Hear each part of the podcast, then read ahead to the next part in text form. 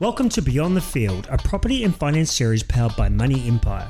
The content you are about to hear is designed to educate and inspire you to tick off your property and finance goals. And when we say beyond the field, we mean your field, whatever that may be. Money Empire is an experienced financial advisory firm with over 10 years' experience. We deal in this world day in, day out, and want to give you, the loyal listener, exclusive access to behind the scenes of the property and finance industry. We've helped thousands of clients with their financial journeys, everything from first home buyers right through to managing clients with extensive property portfolios from New Zealand and abroad. Each week, BTF includes special guest episodes. We chat with industry leaders, entrepreneurs, sports stars, and the stories of everyday people. Now it is your turn to take back control of your future, so kick back and absorb.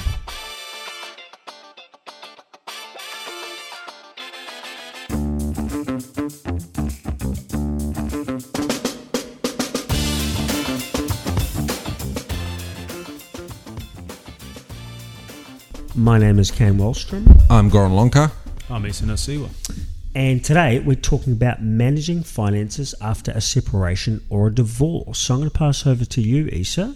Yeah, I guess, you know, such a stressful time, what you probably just have been through, but then there'll come a point where you'll look down and need to budget and budget well going forward. And I think that's the first step into sort of taking some control back. Absolutely. So I suppose generalization here, but you're going to drop down to one income and potentially your expenses don't change a whole heap. So what do you look at, Goran? Well, I would obviously, well, first you need to reorganize your finances. So you need to have a look at what they'll be without your ex partner. So, um, and obviously adjusting to a change in, in, in income. So things like power bills, credit card bills, um, details of any sort of investments, any money going in, what's going out, that person needs to be sure what's going to happen next. And if you look at your two big costs, which is either a mortgage or rent, obviously factoring the costs of those along with all the things that come with potential property like insurance and um, personal insurance as well. Yeah, absolutely. I mean,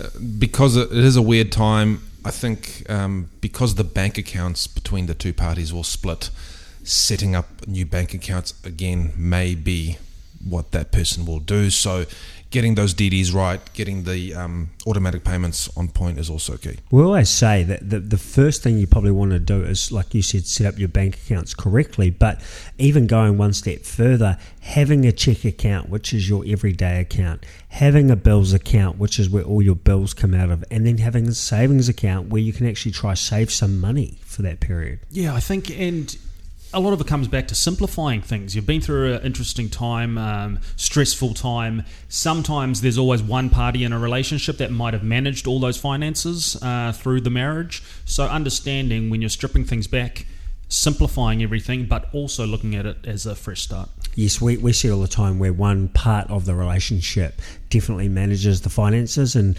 unfortunately, if we're talking to you on the situation where you're not the one that has had a hand on it, it is really important that you understand everything clearly. Uh, moving forward because you can get caught out badly. And we mean by you might get caught out badly by timing of money. So, you know, unarranged overdrafts or late repayments on credit cards or mortgages. And long term, these can actually have a really bad effect on um, your credit profile.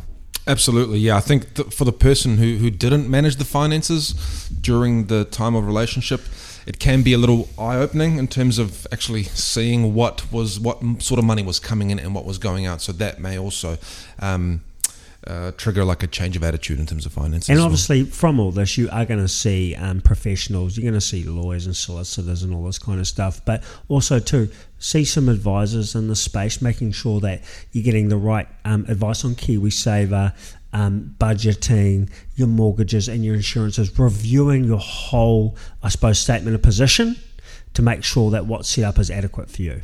Yeah, and also um, what is one thing that may be worth mentioning, for example, during the relationship, if one party took out a personal loan for the other party's car, for example, that can be a bit tricky because um, the person who's who the loan is under their name may not want that anymore. So, and that can also be discussed through a lawyer. Yeah, through the separation agreement, which can get quite detailed. Is there anything else, Issa, that you would add to this conversation? I just think you've got to always just sit down and speak to e- experts. At, at the end of the day, that'll give you some peace of mind that you can move on with your life in a positive direction, but seeking advice, leaning on people, and just getting some good clarity around the situation will put you in good stead moving forward. Absolutely. Separation or, or going through a divorce is a painful point in your life. So um, reach out, seek some advice, get some clarity so you've got a good pathway moving forward.